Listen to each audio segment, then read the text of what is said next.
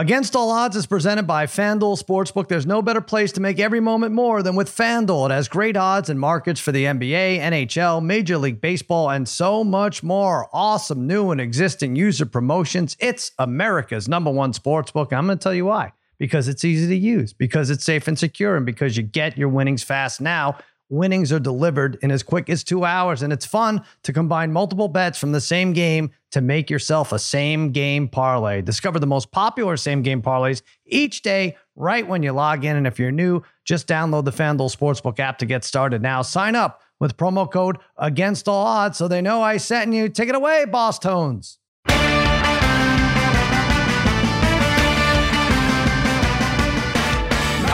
Against the Odds, part of the Extra Points Podcast Network. Cousin Sal coming to you on a Monday morning. Spaghetti and meatballs. No, no spaghetti. I screwed up. He's on a plane coming back from Hawaii. We'll talk to him tomorrow. But Mikey Meatballs is here, fiddling with the knobs as always. Babyface Joel Solomon producing this mess and joining me, as always, my wizards of wagering, my gurus of gambling, my barons of betting, my overlords of the odds, a degenerate trifecta, Harry, Brother Bry, Darren the Parlay Kid. What is happening, fellas? What's going on, Sal? Hey, Sal.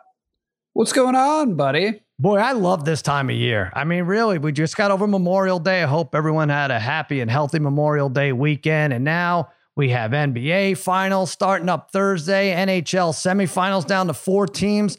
That starts up tonight. Uh, there's some fantasy craziness going on in the Major League Baseball, although it has nothing to do with fantasy baseball. We're going to get to that. And tennis this morning, I'm looking this is no good. All right, so I have Alcaraz. He's down 2 1 in the tiebreak here, and he's serving. I have him mm. parlayed with Djokovic. Uh, lots of fun. But most importantly, fellas, it's 100 days. Today marks 100 days till the first Thursday night football game, Rams and Bills. I feel like we've neglected football. I know we're down to two NBA teams and four hockey teams. Mike Lombardi is on in a bit to get us on nice. track, right, Parlay Kid? That's where it happens. Football. Let's get there already. Yeah, that's where it happens, Sal. It'll, it'll be here before you know it. Before know. you know it. Oh, it's going to go so fast. All right, there you go. So, like I said, we'll hit NBA, we'll hit NHL, baseball stuff going on. But right now, it's time to deep dive into the collectively crushed soul of the degenerate trifecta and what we call bet aches. When a bet makes you sick and you make the wrong pick, it's a bet ache. It's a bet ache.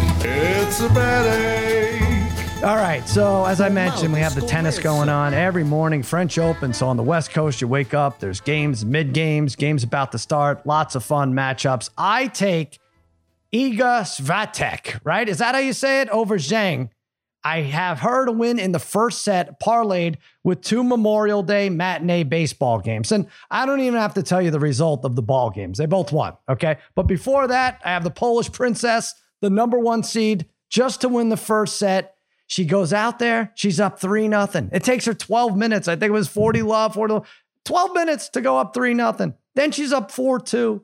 And I'm leaving my kids' tournament. I'm leaving the Marriott. I have the whole family packed. Uh, we'll get to that later, but we're leaving the lot. And I watched, I was like, I just want to watch one more game on my phone. She goes up 5 2. I'm like, great. I have an hour drive home. She's up 5 2. I'm going to win the first set. I get home my wife's like, oh, I don't have the keys to my car. So I have keys to the car. She has keys to the car. She left her keys with the valet. Valet never gave us her keys back. So I'm steaming mad because oh, I know wow. this. I know now someone's going to have to drive back or something. So I'm looking for the number for the Marriott valet online. And as I'm there, I'm like, you know what? I might as well check out, see how I did in the first set. What was it? 6 2, 6 3, 6 4, worst case? No, 7 6. She loses 7 6. Oh. Unbelievable. Lose that tiebreaker. Wow. The baseball games win. And then she rolls, of course, 6 0, 6 2. no win, a loss, and we still don't have the effing keys. That's my oh. bet ache. Harry, you got one as well? Yeah, and I was I'm sorry, Sal. That's, that's pretty. I mean, look, yeah. it's a good thing you didn't check the score while you're driving. I guess, right? I know. I mean, maybe I could have. Maybe it would have been easier. Yeah. Well, well, I know that you had uh you had a little bit on another one here with golf. I had Scheffler. You had Scheffler. Uh, I had him at twelve to one. I had him eight to one, top American. Um, and on Sunday, I just, it just seems like it never goes right on Sunday. He goes plus two on Sunday when he was right there in the lead. He had no birdies all day, but still somehow he you know backed into a uh, a playoff against um, uh, Sam Burns, who shot a 65 on Sunday, and couldn't, and he was on, and he had to wait like an hour, hour and a half until they, everyone else finished through at least, right? So, so I thought, all right, maybe I got to still maybe got a still a chance on 17 and 18 to birdie. Scheffler doesn't do it, so he gets in the uh, in the playoff. Uh, and I backed Sam Burns for the Masters too, and he sucked for the Masters when we went over golf there too. And just like first playoff hole, you know, he's got a decent shot, not not a great shot for birdie Scheffler, but um, Burns is off the green and he's still putting on a little bit of a hill, and it's unbelievable. He makes the putt, and then Scheffler that misses was his, and uh, just like that, bam, lose. Insane. Well, at least Brother Bry benefited off that. I know he bet Burns uh, earlier in the day, mm-hmm. Sunday. You guys don't have bet aches, Parlay Kid? You have one? I mean, uh, you know, my only thing close would be, and and uh, it was very short lived. I had Varner at like forty to one to yeah. win that uh, tournament. Wow. Uh, wow. And um, you know, he was up for a, a fleeting moment. Uh, right? I mean, really, well, he was, like tied, went, he went, he went tied no, at ten under. Went nobody triple. has ever gone from ten under to, to one under. Uh, I uh, did he even finish one under, or was well, he even? I, he, he finished even. Finished even. But yeah, wow, I I, so quickly. There's nobody. I mean, Brian wow. will tell you his scores. He went, he, he went, went triple. 12, he went like 13 three. and 14. 12, 13, 14. Went triple, double, triple. Yep. Yeah. So bad. Boom, boom, so boom.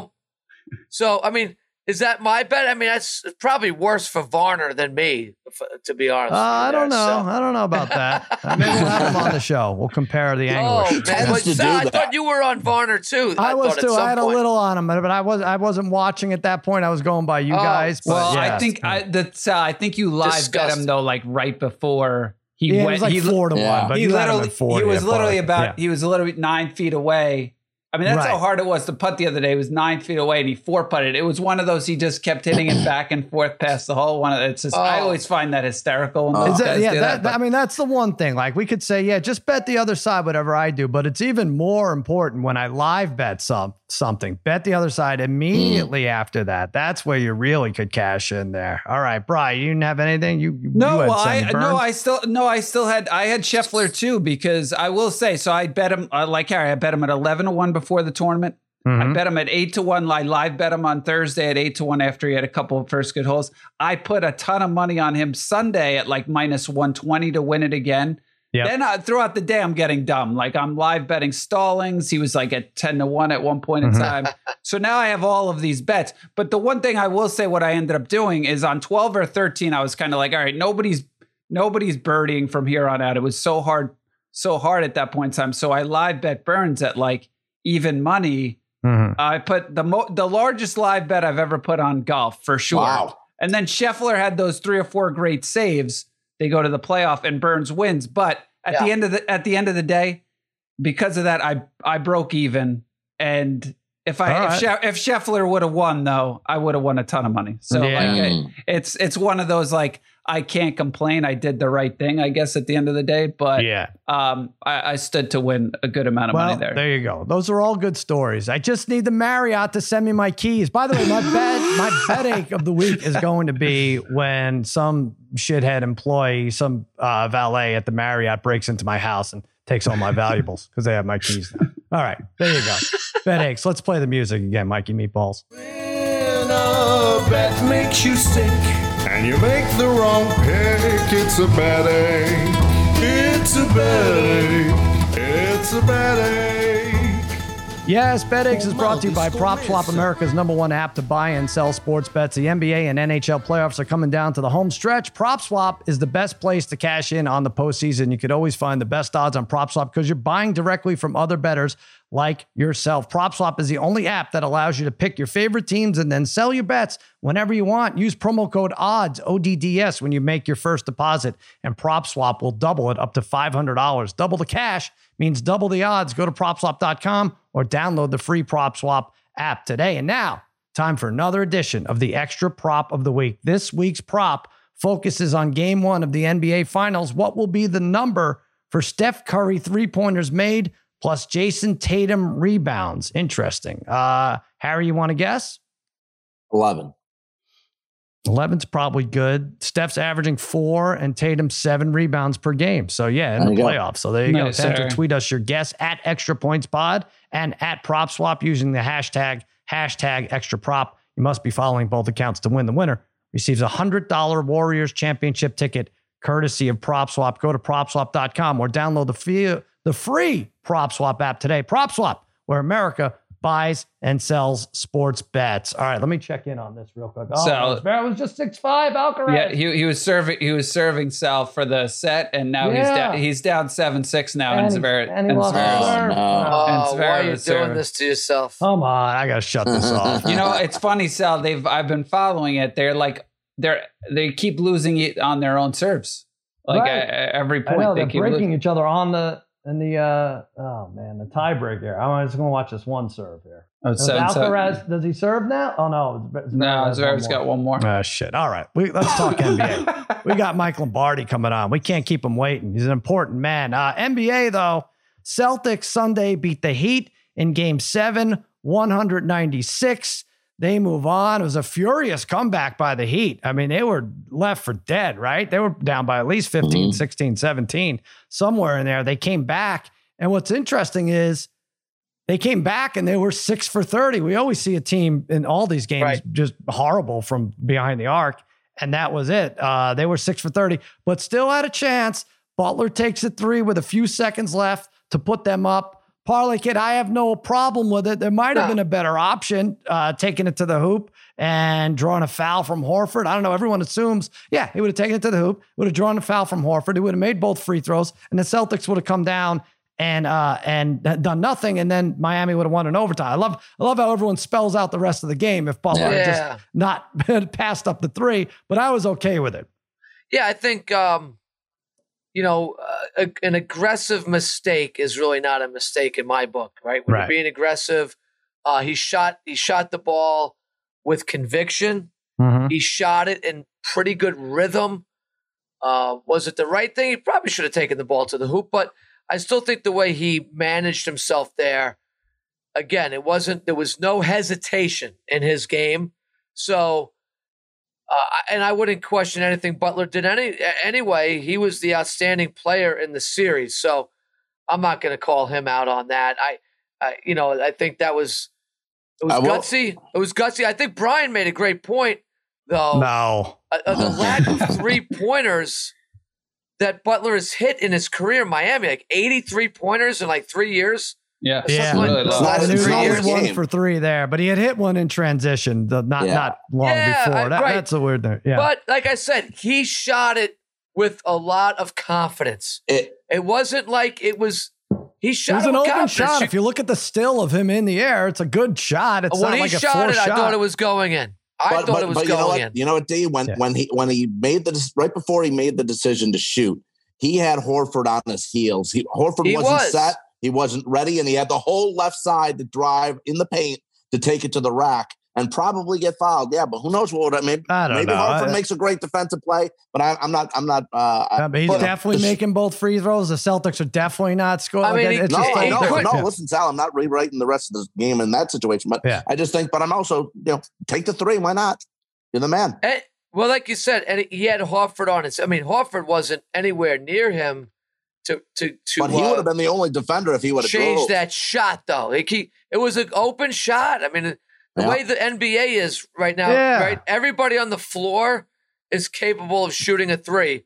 Why can't the guy who's averaging 30 plus points a game in the series? And you know, it was his 48th Whatever. minute. He probably didn't want to play overtime. There probably was a little something to that too. And you know, also look at the shots he made in game six. There was guys in his yeah. face with 0.4 on the shot clock. Like it's crazy. Oh, like, yeah. He can take Van, an open three. Van Gundy made a great point there too at the end. He's like, look, bottom line is Miami wants to live by the three. They'll die by the three. And that's what just happened. Yeah. Sure. Uh, Wow, I don't know how he did it, Van. How did he figure that out? Uh, Harry, how did you figure out? Harry wants credit for giving out Tatum MVP. We were terrible with our, these this round these picks, but um, I do think uh, you know you guys had Jaylen Brown, the brothers, right, for MVP. Yeah. What what odds did you get on him? That was plus nine fifty. Yeah, yeah, it's tough because they, go ahead, Harry. Defend your pick. I mean, he won. Uh, we never uh, know the votes say, with this. He but. did have. No, he did have that one bad game where he only had ten points, but he did have twenty two points or more in six of the seven games. He averaged eight and a half boards, six assists in the series. Uh, in game seven, he went for 26, 10, and six. on the road, and Butler. And a lot of people want to say maybe still give it to Butler because of how he played in the series overall. But in games three, four, and five, he had eight, six, and 13 points. He had zero double doubles in the series. Tatum had two. I know. I'll say this though. Here's the distinction. If you want to believe that Butler played great when he was not injured, that, that, now you got to figure out who's injured and what. But when Butler wasn't hurt, he was phenomenal, right? Like yeah. Tatum had three games, Harry, three for 14, seven for 20, oh. and nine for 21. You're right. Mm-hmm. He did did it on the other end, you know, rebounds, average 25, eight, and five. I mean, how are you supposed to in game five? Uh, in game five, um, Butler looked like he uh, couldn't even move. And yeah, in game six, he just goes he goes off for crazy. So I don't know. I don't know either. Uh, what it does tell me is if the Celtics win, Tatum's getting MVP in the next series too, because I, I, don't think anything else really matters. So if you like the Celtics, and we'll mm-hmm. get to our official picks later in the week, but you could take the plus 175 on think on Tatum mm-hmm. MVP versus plus 135. Brian, I want to talk about, we discussed it on extra points. Uh, Strus hits a three they they review it. I, they say he's um he, they say his foot was out of bounds. They take the three off the board. We've seen this with threes and twos. Like, no, it was a two. It ended up being a three. They looked at it. You know, it was it was at a stage in the game where I don't know they were down between seven and ten. So you could say, well, we would they would have played differently. I don't know if you could use that excuse. I just don't know about overturning it and that. Forget about that situation, I, but I don't think we saw enough late. I didn't see enough. I mean, I don't know how they can decide that, right? What where we saw a game early in the playoffs, right, where we got screwed late because yeah. nobody chat where Kerr right didn't challenge it or it wasn't a reviewable play, the out of bounds play in that one game. Right. But then they can go back here and reverse something that's four or five minutes old. And the thing that sucked for the Heat, I mean, I benefited because I had the Celtics in that game, but what the thing the Heat made a nice little run, I think, to cut it to like eight or whatever it was, and mm-hmm. then there was a timeout or something. Then all of a sudden, you know, I think the Celtics score. They put the three, they take the three away. Now it's thirteen again, and you're like, oh shit! Like you just yeah. you thought you had that run, and now you're right points. back to and. We're not even sure if Strus was yeah. really out of bounds. That was the thing, right? Yeah. So I mean, that, yeah, there's you two can't things, right? Tell, You can't tell for sure. It looked like it, but you couldn't tell for sure so did they get it right is one thing. Uh, uh, should they be able to go back is the other.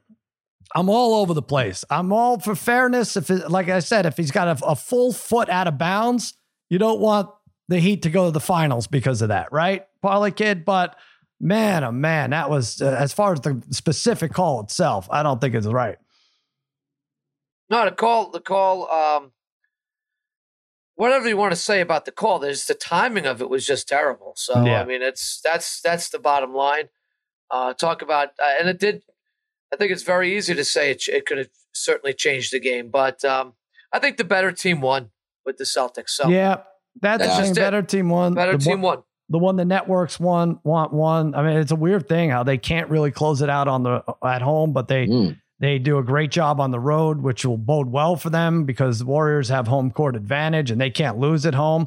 I'm wondering yeah, well, if the right team is favored, though. The Warriors are minus 160. Take back for the Celtics is plus 130. I'm going to say no. I think it hmm. should be at least a little closer. I think it should be about minus 120. Say what you will about the Celtics and their horrible fans. Um, they went through Brooklyn. They they dispatched of KD and and, and that, that nonsense. I mean, really took them out easily. They beat the defending champs and Giannis, perhaps the best player in the game. Uh, and then a, a, struggle against the Heat, very physical. Like they've been through all kinds of series, and now they're playing Golden State. They they kick the crap. You might not like regular season tallies or, or anything like that, but uh, the Warriors uh, they've won six out of seven. The Celtics against the Warriors and they've held Golden State to 30% from three. We'll get into our picks, but just right off the bat, Harry is the right team favorite. Yeah, I think so. I think, look, uh, everyone loves Curry. They have the titles to back it up at, at minus one. Well, minus, would you say minus 160, right? Yeah. Um, Boston just had to struggle through seven games. I mean, who knows if everyone is fully 100% healthy here with Boston still moving into this one. And Warriors haven't lost at home in the playoffs. Yeah, bro. I think the big thing why they're favored here is I look at the roster 123 combined games of finals experience. Yeah. And the Celtics have zero. That's yeah. probably what it's all based on, I think. Well, yeah. I mean, the fact, right? I mean, if if the Celtics were home, obviously this is probably a little bit of a pick 'em here, sure. you know. But I, I, will say, I still think the Warriors having that really bad game, right? Against that one bad game. Hated that game. I that one that game. game. has thrown everybody off on the Warriors, right? In terms of like, ah, I'm not sure with the Warriors. But Down 55 points. Yeah. Mm-hmm. But, you know, but the Warriors have been pretty dominant at home. And that I will say Boston's been erratic at home. They haven't been good at home. So mm-hmm. yeah, uh, that would that would be worrisome to me. So I, I think they I think they have it right. Parlay Kid, uh, what do you think? Uh, I'm not going to ask you who you're taking because we have 17 more podcasts this week, but the right team. That's I don't all. know. Is it Carr? Is it the Warriors Allure? I mean, two out of three, two of the last three years, the East team has won and the underdog yeah. has won, right? Yeah, I think I think they have this line exactly right, Sal. This is exactly okay. where I thought it was going to be. Um, so I can't argue with it.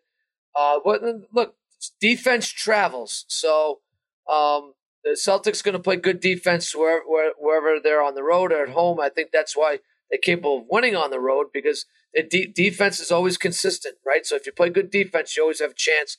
But I think uh, the Warriors sitting here right where they are at minus 160 for this series is spot on. All right, there you go. All right, let's take a quick break. Uh, we have hockey talk. We have crazy fantasy um, fam against Joc Pederson. Nutty nuttiness going on this weekend. But right after our quick break, we're going to talk to Mike Lombardi.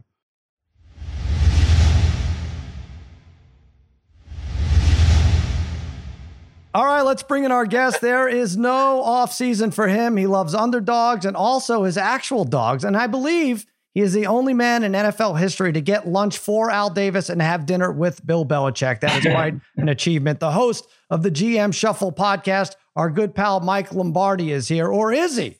What's happening, Mike? Not much. It's always good. Happy Memorial Day weekend. Everything's good. Yeah, lunch. Got lunch for Al. The best was always when we would bring them. The was that the last lunch you ate ever? Because it looks like you lost like ninety pounds. No, I, uh, I, uh, I, no, I've eaten a lot of lunch. Uh, no, I used to get that German chocolate cake to him every day around three o'clock with a diet Pepsi. That was always the best part. Is that right? wow. But that wasn't the weirdest. I think you told. Oh, what did he do? Oh, he had that. She had like mayonnaise on shrimp or something terrible, yeah, right? He loved mayonnaise. He loved the eleven French fries. He had a little bit of an eating kind of uh, routine that he went through. There was uh-huh. lunch was usually tuna fish, uh, sandwich, uh, sometimes Chinese, sometimes Kentucky Fried Chicken, sometimes McDonald's. Never really healthy. Did you have to eat with him? Did you like whatever no, he ate? Never, got, no? no? I never had meals with him because his meal schedule was always different. You know, was, I see at night he would eat like at 9.30 english cut prime rib shrimp cocktail Caesar salad. You know, i'm not eating that at 9.30 i mean i'm a fat guy but i ain't eating that at 9.30 no you're not a fat guy anymore. I'm trying to tell these people and they're going to see it when we break out this video. I don't know what the hell you're doing but um, you have 100 days. I don't know if you even know this. It's 100 days to kick off Lombardi. I did. I tweeted that out. I'm very excited about that. I mean, and we've still got a lot of ground to cover in the league. We got Baker Mayfield out there. We got Jimmy Garoppolo. We don't yeah. know with Deshaun. I mean, it's 100 days to go. Mm. And, you know, not all family business has been settled. I mean, we haven't had the baptism yet, you know, and so yeah. there's a lot of lingering things going on out there in the National Football League. I, I do. Uh, there's like a thousand things I want to talk to you about, but uh, all right, let's talk with that Deshaun thing because uh, Deshaun Watson. They had uh, the HBO special, Real Sports. They had a couple of the accusers um, speak on the issue. Uh, if you go by Trevor Bauer's deal, they, they Major League Baseball really came down hard on him. Do you think it'll be a similar kind of suspension for Deshaun Watson, or what goes on here? You know, I, I, mean, I looked at the schedule. The Browns look like they have an easy first four games. I, I mean, you know, I, I, have a hard time predicting what the league would do. I mean, you know, Tom Brady got four games for allegedly blowing up footballs, and the Patriots lost a first round draft pick, allegedly yeah. blowing up footballs. You know, so I, I can't really predict the disciplinary action by the league and how it relates to the you know to the other cases so it's hard for me i think there is something coming i did not watch the hbo so i can't really comment on that i think the, the it's hard to make a commentary unless you know all the facts in the case certainly mm-hmm. it, it's important uh, for the commissioner who does admit that he knows all the facts that they say they're going to make a decision by june which you know he if he does then he's got to make the right call right um I will. By the way, I, I saw that too. Pretty pretty easy top four or five games for the Browns. You, you smell a yeah. rat a little there? I, what, I, what I mean, that was my. I mean, two things hit me with the Browns schedule. They think they're going to trade Baker Mayfield to Carolina because they open up mm-hmm. in Carolina which certainly is always an appeal. Last year they opened up with the Jets when Sam Darnold went there, and mm-hmm. and then the, the the quality, the hard, the games that they're playing don't seem as hard as you might indi- might think. So to me, that was the two things I thought. Yeah. All right. Uh, I wanted before I want to talk about my team, the Cowboys, and the Parlay yeah. Kids team right there. Uh, 10 and a half wins this season. You know, did first of all, did they have to trade Amari Cooper? Did they have to let him go after all this? I think they did. I mean, I think they were disappointed with Amari's love of the game. I think they were disappointed with Lamari, uh, Amari disappearing from games. And you, you know, you watched all the Cowboy games. There's mm-hmm. times where he just disappeared, and he wasn't the best player on the field. You're paying him twenty million a year. I'm surprised the Browns continued with that contract because you know they shopped him around the league for a long time. Nobody wanted to touch that deal and the Browns did, and they kept it. Now the Browns have been spending ridiculous money. The Watson contract's ridiculous in terms of the guarantee. This Njoku contract has really got you know Dalton Schultz is the happiest guy in America based on that contract. So. Right. Uh, you know the Browns have been spending a, boatload of money on players. You know, I, I don't. I think Cooper's can be a good player. I think he's inconsistent. I think sometimes the love of the game doesn't always show up in his play. And look, the Cowboys, they've got to get CeeDee Lamb the ball. They like him. I think the challenge for Dallas, you go back and watch the playoff game against San Francisco. no, I'm not going to do it. The, that offensive line got the beat out of them. And mm-hmm. they got to make sure their line's good. You know, they don't have the swing tackle anymore. You know, absolutely. They, they lost that.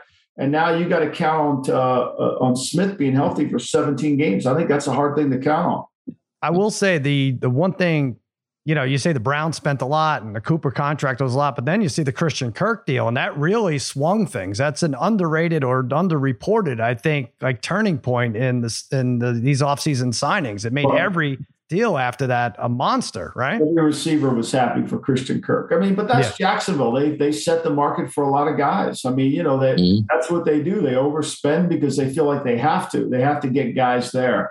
And so you know, for me, uh, you know, Christian Kirk's not, he's not even a good, I mean, he's a good two, maybe. He's more mm-hmm. of a mm-hmm. three, you mm-hmm. know, but to pay him what they paid him, you know, and Marvin Jones was still their leading receiver there last year when, when, when you break it down in terms of targets and in terms of, of his ability to make plays. So, you know, look, that's what happens in the marketplace. Guys get a contract, everybody else wants the deal. That's why Tyreek Hill got traded. That's why we saw AJ Brown get traded. That's why people don't want to spend all that money at times. Yeah. All right, let's talk about the Raiders, brother Bry's Raiders. I know you have uh, you know, you you lo- you love this Raiders team. They their offseason signings, Davante Adams, Chandler Jones, Josh McDaniels gets the head coaching job, and then they sign. What do you know about this offensive coordinator, Mick Lombardi? What, are you impressed with him? To, he's got a long way to go, Sal. no, I'm, I'm. We're so proud of him, and you know he's been able to. He started his career off in New England in the personnel department. He's worked his way up, and and going with Josh was good for him because he has an opportunity to continue to learn from Josh, who I think is a really good offensive coordinator, offensive coach, and I think now he can become more of a head coach. Look, this Raider team's got talent offensively. I think with the moves that they made, that gets Hunter Renfrow inside to be the slot receiver, which is where he'll really excel. They'll move him around like Cooper Kupp and get him a chance to get isolated. And then with the outside guys like Adams and Waller, Waller, you know, missing all those games last year hurt their offense, particularly in the red zone where they weren't very good. Mm-hmm. And, you know, two years ago, he scored nine touchdowns. They've got to get that play back. But the question marks on the Raiders are the defense. Can they hold up on the defensive front? Are they, are they good enough at tackle in a division that's really good? You know, in a division mm-hmm. that's really talented, and they're going to have to match it. I think Carr has improved under Gruden, where he was throwing the ball down the field. I think he'll take a giant step with with McDaniels just by the way they do things the New England way. I do too. And I, you know, of course, we look at through the gambling lens, seven to one to win that West. I kind of think it's a toss. It's more of a toss up than seven to one for the Raiders, a team that made the playoffs, a team that was two yards away from, you know, pulling with a tie with the AFC champ Bengals. Like this is, that's nonsensical odds at seven to one. I'll take it a step further. I think Mick, I mean, what, what a great job. You talked about all those offensive pieces really it would be like a top three OC job, wouldn't you? Like, forget about if he was ever offered it. If he had to make a list, wouldn't that be one of the top three or four out there? Well, you know, typically you don't get a job that already has an established quarterback. Yeah. Usually, when you come into a place as a new staff, they don't have a quarterback. That's why you got fired.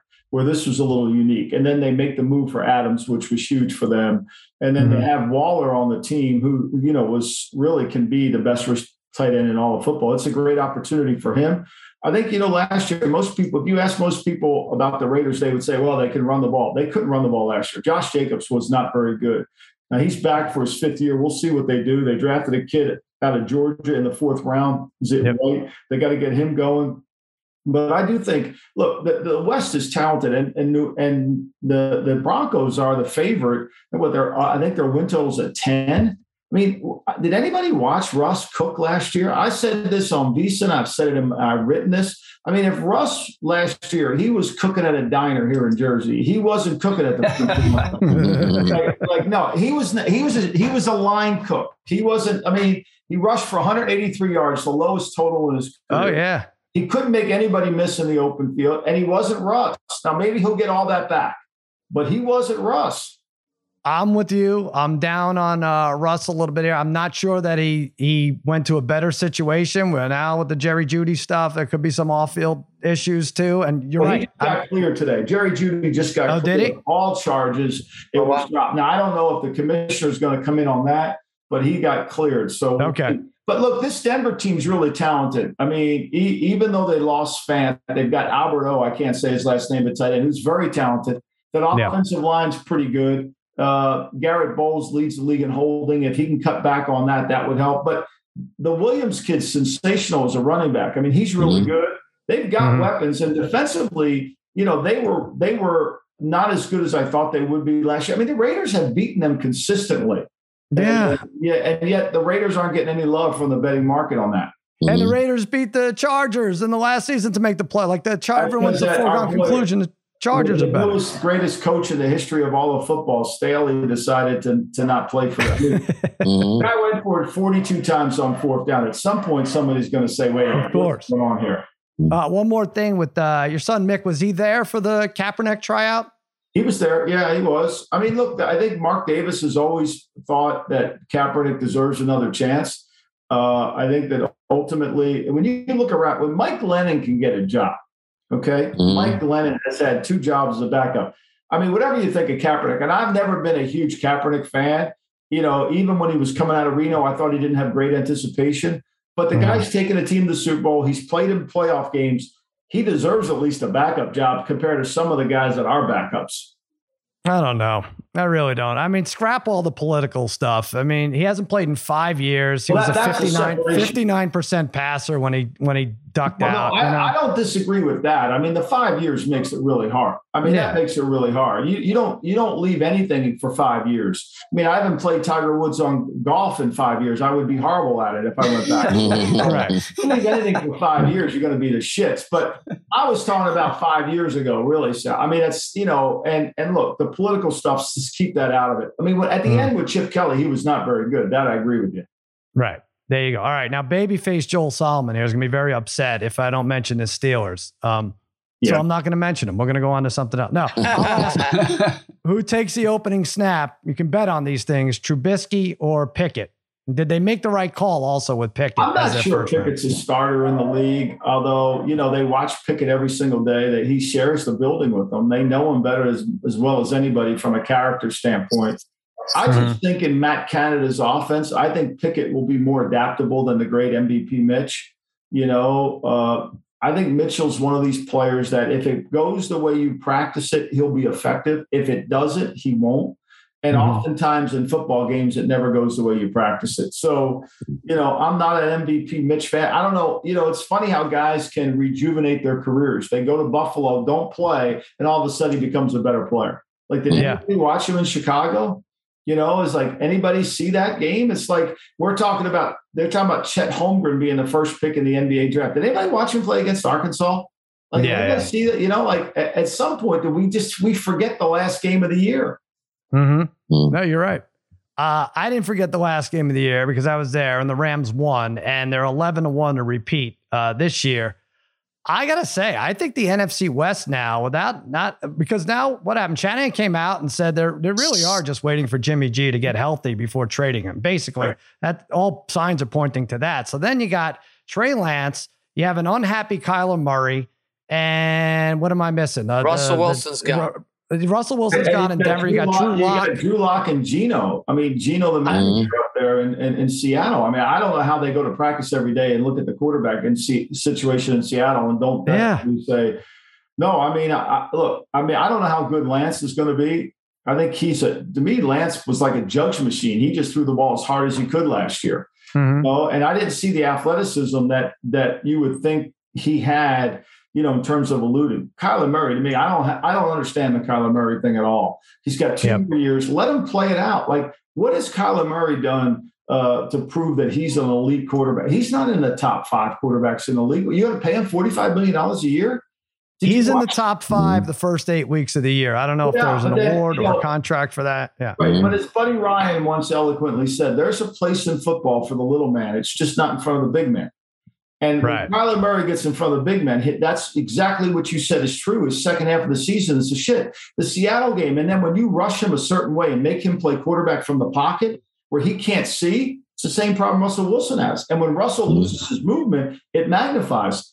I, I, think I think Arizona's crazy if they pay this guy all this money. I think the plays are sensational. The beat beat plays are great. Beat beat all over. But to me, he's the mayor of Munchkinland.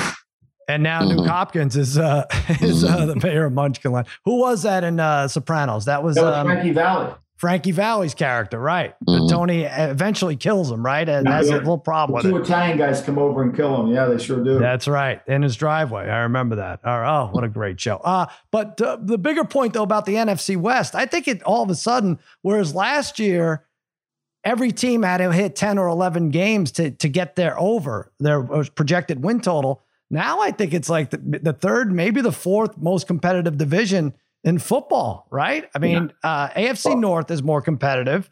Uh, AFC, AFC East right. might be more AFC, competitive at this point. AFC East might. Yeah.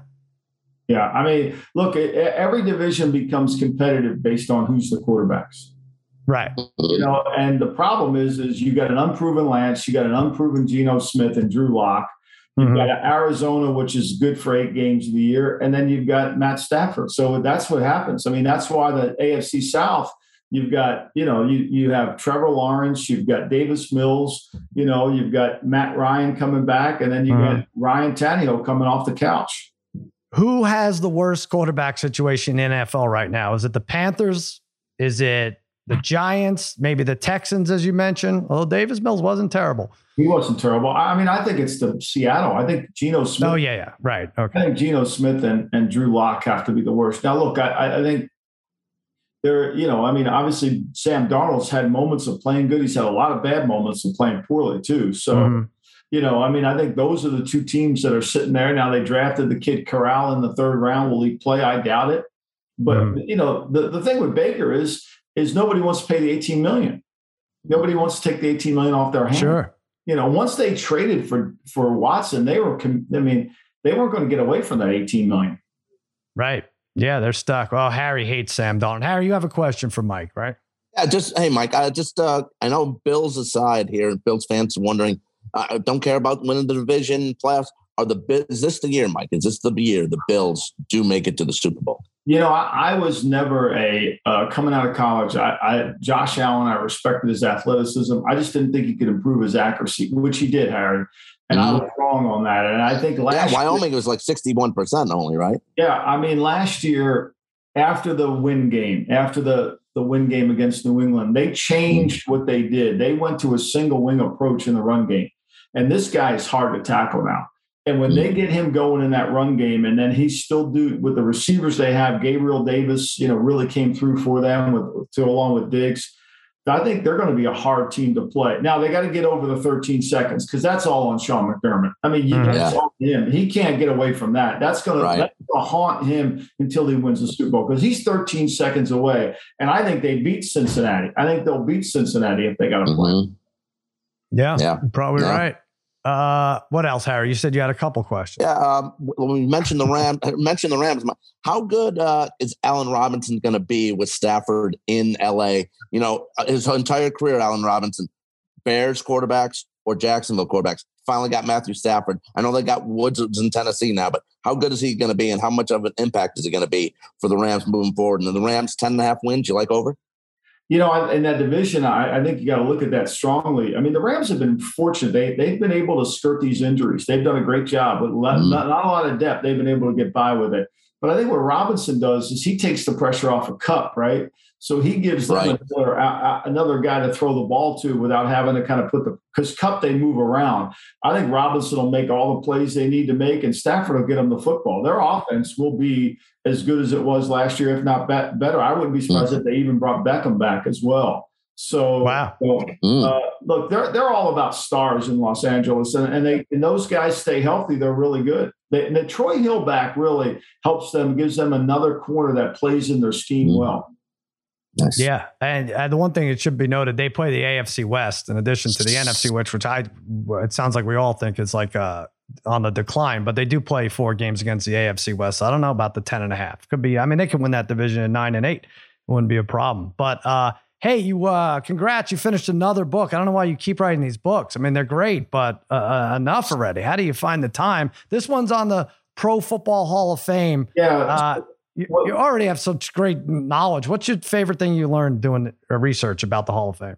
Oh, you know the the fact that uh, you know from about 1936 to 46, maybe 1932 to 46, the, the limited amount of African American players in the league. The great Kenny Washington wasn't able to play. The only reason why the Rams were able to move to Los Angeles was because uh, of Kenny Washington's uh, resurgence at, at the stadium that was a it was a stadium built with minority money from Los Angeles, black and hmm. money. And so for the for the Browns, for the Rams to move there, uh, they had to they had to segregate the game, and that changed it. I mean, Kenny Washington went back and played in the college All Star game in '36, and George Halas wanted to sign him, but the other owners in the league wouldn't let him do that. So that that's part of the book that I learned. A lot of it is is uh, kind of my take on uh, the evolution of the game and what's happened. Uh, you know, tell stories about each player. I write up the top 100 players, but I don't do it in strong points, weak points. It's more of a, you know, you're talking about the great Lawrence Taylor. You know, he's the second pick overall in the draft that year. He comes comes out. 26 out of the 28 general managers were polled. Uh, who was the best player? Everybody said it was Taylor, except for the great Bum Phillips who drafted George Rogers. So it's a little bit hmm. about that. We talk about the Monday Night Football, how that emerged.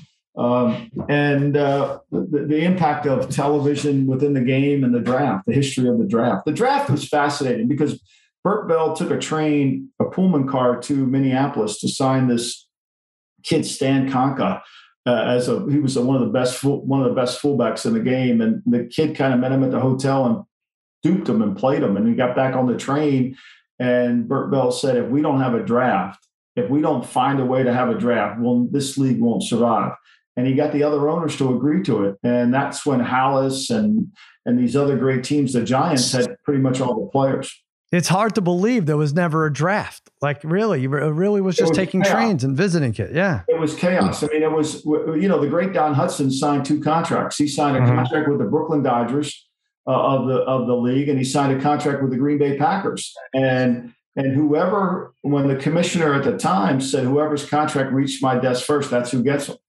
Yeah, and because of that, it was no draft. Mel Kiper Senior was like digging ditches, right? No, I don't know. I have no idea what he was doing. Yeah. Senior, they didn't know what to do. You know, I talk about that too. The evolution of draftniks, about how the drugstore list came into play, which was a pharmacist in Cincinnati, and how these two guys from New York uh, really started the draftnik world, and how that's wow. impacted it. Wow. Uh, you're in New Jersey we know you love the boss and big. That was, I guess, that was the big off-season news for you, right? That was bigger. Really, I mean, the fact that he's going to play Vienna. I mean, he's got two. I've, I've, seen him in Florence. The fact that he's going to go to Vienna, which I want to go and see Vienna. I, have always had a dream of seeing Billy Joel in Vienna and then playing. Oh yeah, for me.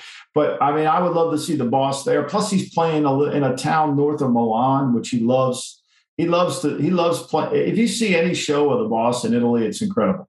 What are you hmm. going to do? Are you have do you have dates circled on your calendar? Do they conflict well, with the NFL schedule? Off. I got to get time off to get over there, you know. And I, I, got, but I do have, and he's going to have an American tour. I, I was promised the year we played Seattle in the Super Bowl by Tony La Russa. We were all out to dinner, and he promised me that we would uh, he would get me backstage so I could at least shake his hand. That hasn't come through, so I got to I got to cash in on my promise. Oh, really? Well, listen, maybe you know the stars will align, and you'll be able to interview the the boss in Vienna for the GM Shuffle podcast. Awesome! Wouldn't that be great? I, well, I did Stevie Van Zandt this year, which was tremendous. It was mm. incredible.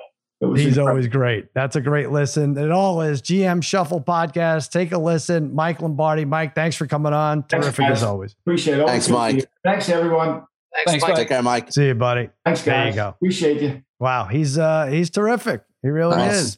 Babyface, that's a good booking. You never should have left that guy. he's spot on. He's spot on about most things. Really is. Like he really yeah. knows. Yeah, yeah. What's yeah. going on? I agree. And Babyface. What's the title of his book, Sal? What's what's the title? Well, I don't know that. Is it out yet, Joel? I don't okay. think it's out yet. No, no, he does. He oh, so he's working he on it. He doesn't okay. have a title yet, but uh, okay.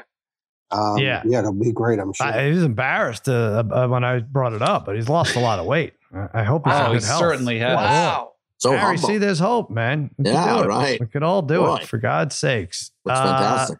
there you go. Hey, baseball. This baseball season, swing for the fences on FanDuel Sportsbook right now. New cost, new customers get $200 in free bets guaranteed when you place your first $5 bet. Just sign up with promo code against the odds to get in on the action. FanDuel lets you bet the money line, home run props, strikeout totals, and so much more. Plus, you can combine your bets for an even bigger payday with the same game parlay. If you haven't tried FanDuel, now's the perfect time to give it a shot. Just join with promo code against all odds. Turn a $5 bet into $200 in free bets, win or lose, exclusively on the FanDuel Sportsbook app. Let's talk baseball, but we're really talking football because, not surprisingly, the biggest baseball news of the season was football, fantasy football related. It stemmed from the 2020 NFL season that first COVID year, Tommy Pham slaps Joc Pederson late last week. There's video of it.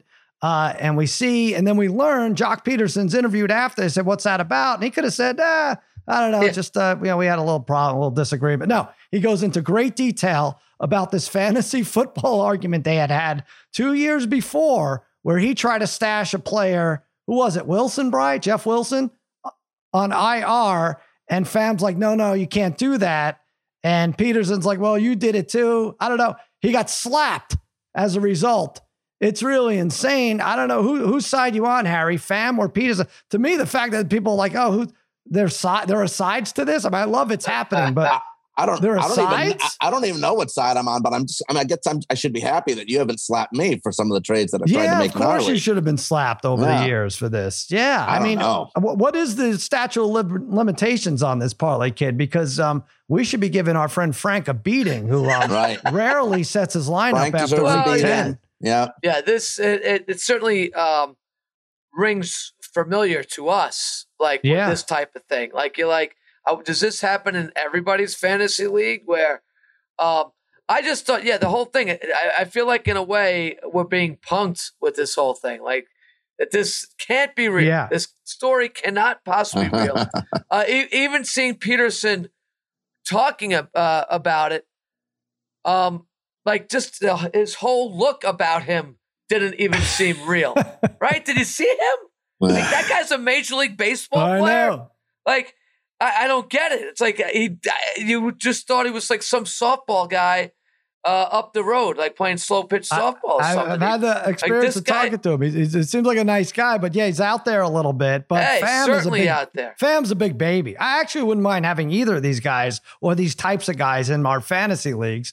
Um, but uh, shit, I've it's never gotten physical. The closest I could say is um, and this isn't even fantasy, but when I was dominating, and you guys know this, the NHL 94, 93, I would beat people. I'd do that look away goal. You don't know parlay kid? Remember? Oh, yeah, yeah you just look at the person yeah. and score. Yeah, yeah, look yeah, away yeah. and score. And Stephen Bonavita, our friend, took exception to it and clocked me in the uh, in the jaw because I was uh, taunting too much. Now, did I deserve it? No, I actually don't think so. I think it was a video game. I don't think anyone deserves it. But for God's sakes, what did Tommy Pham get it together? What are you doing? Pederson held himself Silly. together. It seemed like too, right? He was just like, whatever. yeah. I, I so was to- so was that the best slap of the year? Oh, interesting! Wow, no, we got to do now. We got to put that up there, baby face, because you got you got a lot now, right? You got Will Smith. That's you got true. Tommy Pham. People are just slapping the shit out of each other. Wow. Yeah. It's unbelievable. I will say, I've on. always wanted to slap the shit out of Frank for some of his. You'll have your opportunity, I think. Yeah. Uh, but uh, I, I, just, I love that it was two years ago. I love the the one thing I don't love is Pham won't shut his mouth about how much money was involved, and I'm like, this is going to be a problem. I know it's football to baseball, baseball to football. Mm-hmm. Yeah. But if once you start squeaking about how much right. money's involved and there's hundreds of thousands of dollars, and don't fool yourself, fantasy is gambling. Um, and then you got the Wojs of the world, like, ah, you see, uh huh, players are fighting on the field because right. of fantasy and gambling and all that. And I don't like that. Uh, I guess it's better than if it was like a racial uh, implications, but he was fined $111,000. Now I'm dying to know how much the the league fee was and how much the prize prize was if this was in fact worth it. I don't know. Um, I know these Silly. guys get involved in big big time games, but the fact is, it was like a GIF that he showed. Right? He took it a step further. Of uh, yeah, about the Padres, something making fun of the Padres. Yeah, collapsing mm. underweight or something. Yeah, yeah. Pham's a big baby, and I'll say it to his face uh, right there.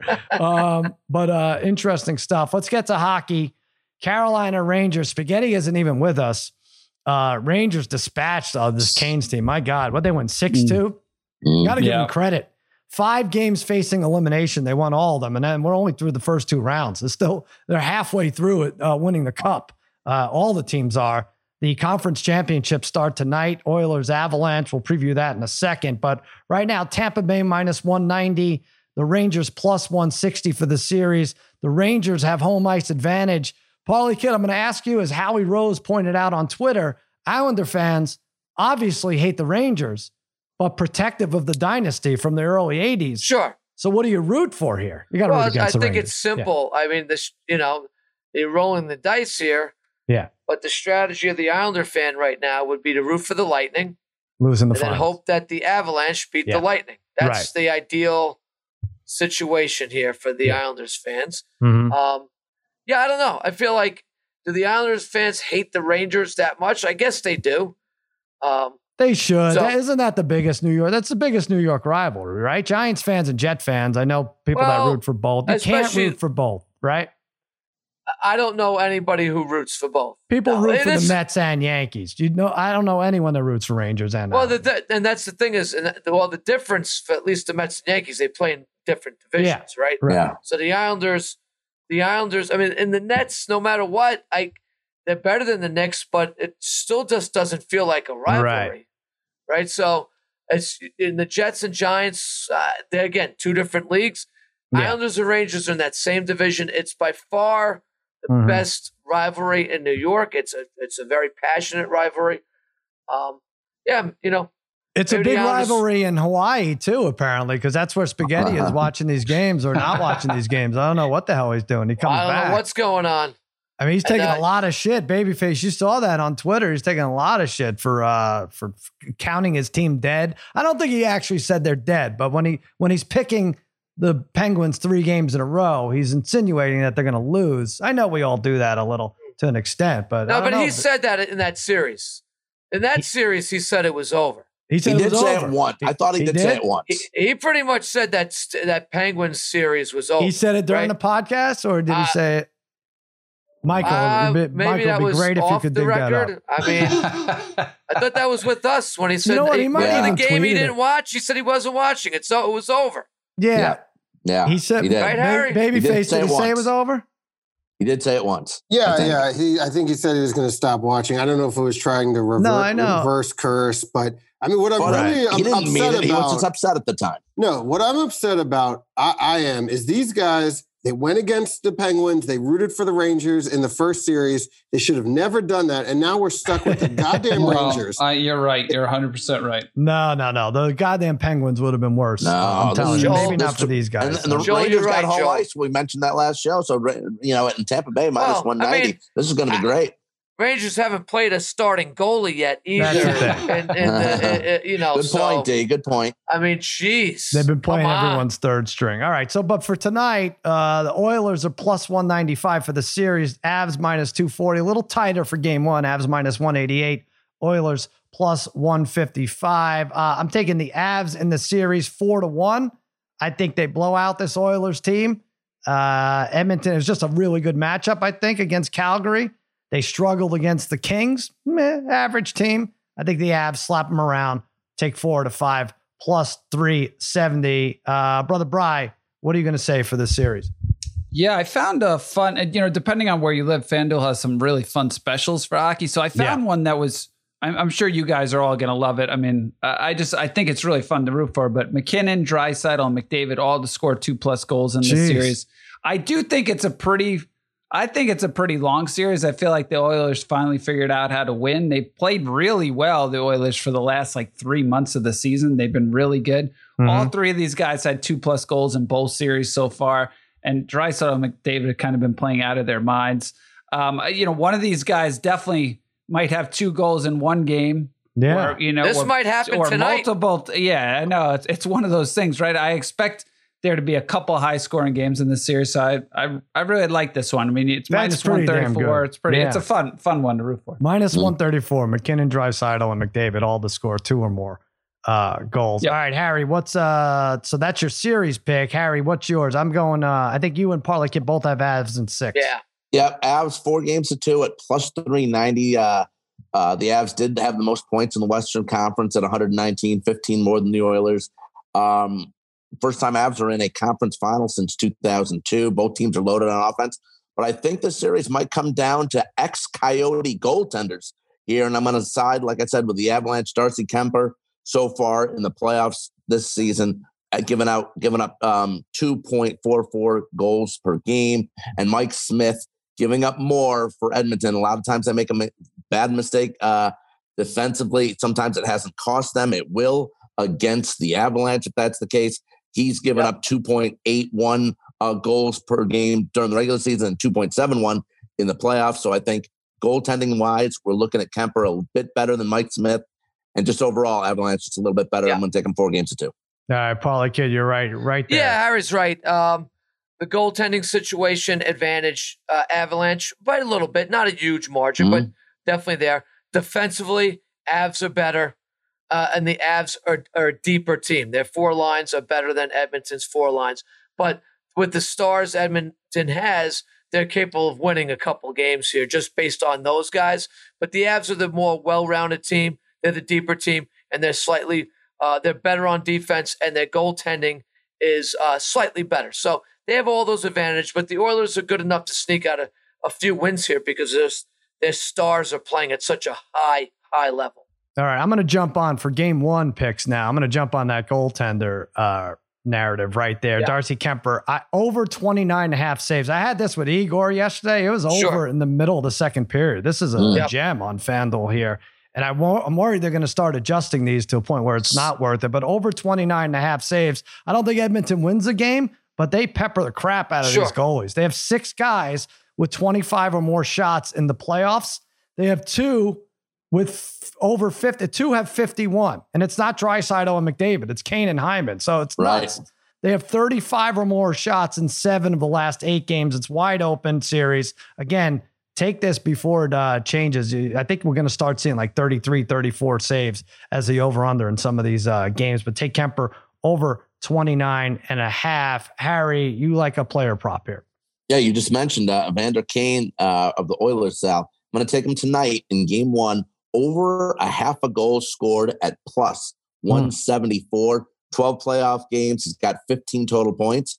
12 of those points are goals. Uh, he's coming in hot, five goals in his last three playoff games. And his last game that he played against the Avalanche had four points in the game, had a hat trick, three goals. So give me Evander Kane over a half a goal at plus 174. Pretty good price. There you go. All right, brother Bry, what do you got? You got another Edmonton over here. Huh? Yeah, I mean, I like Harry's there. That's a good one. Uh, I'm stealing uh, Parlay Kids here, his EP pick that he had of Draisaitl over a half of assist at minus 140. I'm surprised it's minus 140. I feel like it should be like minus 300. I mean, Draisaitl to me, yeah. I know Harry's been talking him up forever, uh, but definitely been one of the uh, probably the most impressive player in the playoffs so far. But he has a he has 11 assists in the last three games, 15 assists in the last five.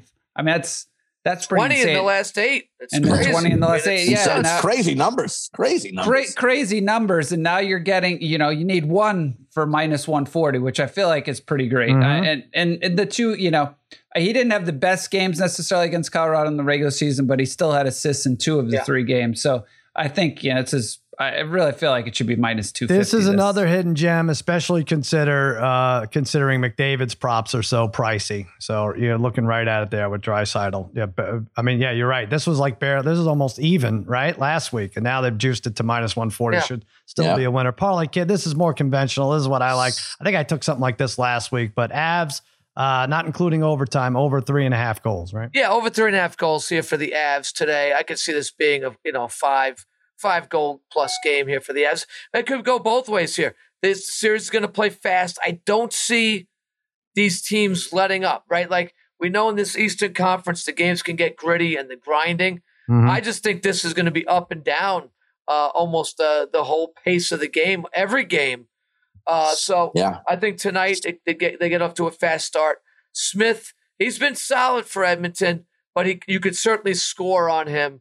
Avalanche. You could score him from 300 yards away. That's right. That's right. That's right. So Avs over three and a half goals. That doesn't include overtime. So you get it at minus mm-hmm. 132. Not bad. I love it. All right. There you go. And tomorrow, the uh, Eastern Eastern Conference starts tomorrow, right? Yeah. That's correct. At the Garden, yep. Tampa Bay. We'll preview that tomorrow. We're going to go over, we'll announce the winner of the prop quiz contest for over the weekend. What else we got? Uh, it's June first tomorrow. We got the summer of Harry coming Archie's up. Archie's birthday right? tomorrow, right? Archie, so? Jesus, oh, seventeen nice. years old. By the way, the Parlay Kid we had, we had uh, my son uh, Harrison had a tournament this weekend. Eight year olds running around. This was the first one. They came in third out of fourteen teams, which is good. The the it was a little weak the tournament, I will say. Top five teams were probably good, but this was the first one where you could run on the pitch. The first one, the eight year olds. Normally, you have to wait till the catcher, the, the ball ball crosses the plate, then the then the runner could take the lead. Now the ball leaves the pitcher's hand, the runner could take off. So it was a friggin' merry-go-round. It was just you, know how, how could you throw that. anybody out? a lot of level. times you didn't. A lot of times the catcher just eats it. Uh, there's a right. play at third every now and then, and if there's a wild pitch, the the player, the runner on third could score. So it was just, Ooh. it was that. So our coaches are uh, aggressive, but not like some of the, co- we lost 13 12 to the team who won it. And that team was just, I mean, if the catcher wasn't looking for a second, they would go. If the pitcher was like lollygagging it back to the round, it was ridiculous how they were sending kids. And there was a deep backstop parlay kids. So uh, anything on a freaking oh, that was it. The hate deep backstop. deep backstop. Everything was scoring. So uh, hate it. It's driving me nuts. But anyway. Oh, it's the worst at youth levels. Yeah. Deep backstops. Yeah. Stupid if they can score on every pitch. My God. Yeah. Uh, so that's yeah, walk a walk is a triple. Yeah, right. Possibly like a home run. Yeah, if you can get a guy like, on first, he's, he's yeah. going to probably score yeah. with one out, but or yep. no outs. But anyway, so that's that. That's the rest of my summer. Uh, every weekend is going to be one of those. uh, Harry, you have uh, what are you going to do? You have summer waking up uh, Angie. Uh yes, she's uh she's, Ken wants yeah. me to talk about this now. What happened? Oh, he does. He already yeah. uh, mentioned. Listen, I'm I'm all set. To, listen, forget about that. I'm I'm set to text uh, Lombardi about going to Springsteen in, in Europe next week. Uh, you next, don't next like week. Springsteen. I, I, actually, I've been three times. His concerts are great. They are. I know great. his concerts are great, but you. I like some. Of, I like. I, there's there. I have a. I have 15 songs of Springsteen that I really do like a lot. Is that right? Yeah. I'd ask you to name them, but I don't want to embarrass you. I really cover, don't. Cover me. Cover me. Yep. That's you're going to stop Wait, there. Waiting on a sunny day. Oh. Okay. I can, I can go on.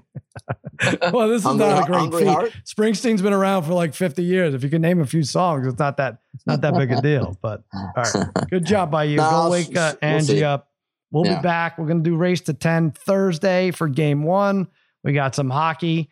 Uh, and there you go. Uh, yeah, he doesn't say born to run, right, baby? Babyface. I don't love that run. one. I don't love that one.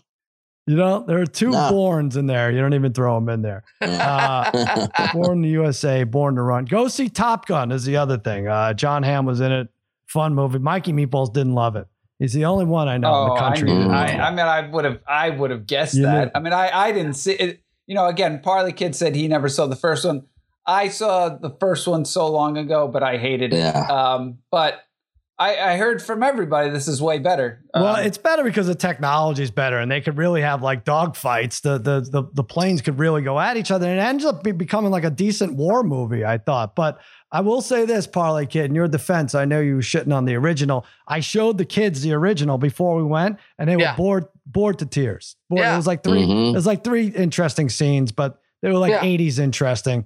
But I get it. Right. But I will say this: you could see the new one without without seeing or enjoying mm. the first one. That's good. Yeah, mm. that's good. Yeah, that's good. That's good to know.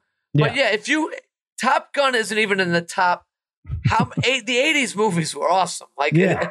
like right. Top Gun to me, you're right. You're right, Dave. It's not even well, close. It's not the, even in the top uh, 100 will, 200. I don't even know. You're right yeah. on, Dave. I will say what Top Gun gave us though was Hot Shots, which is one of the classic comedies ever. That's true. That's true. Yeah. And There's no denying that. Yeah. All right. Let's get out of here. We'll be back tomorrow and the rest of the week. Uh, that'll do it for another episode of Against All Odds. For Mike Lombardi, for Babyface Joel Solomon, for Mikey Meatballs and the Degenerate Trifecta, I'm Sal saying so long and happy handicapping. Na, na, na.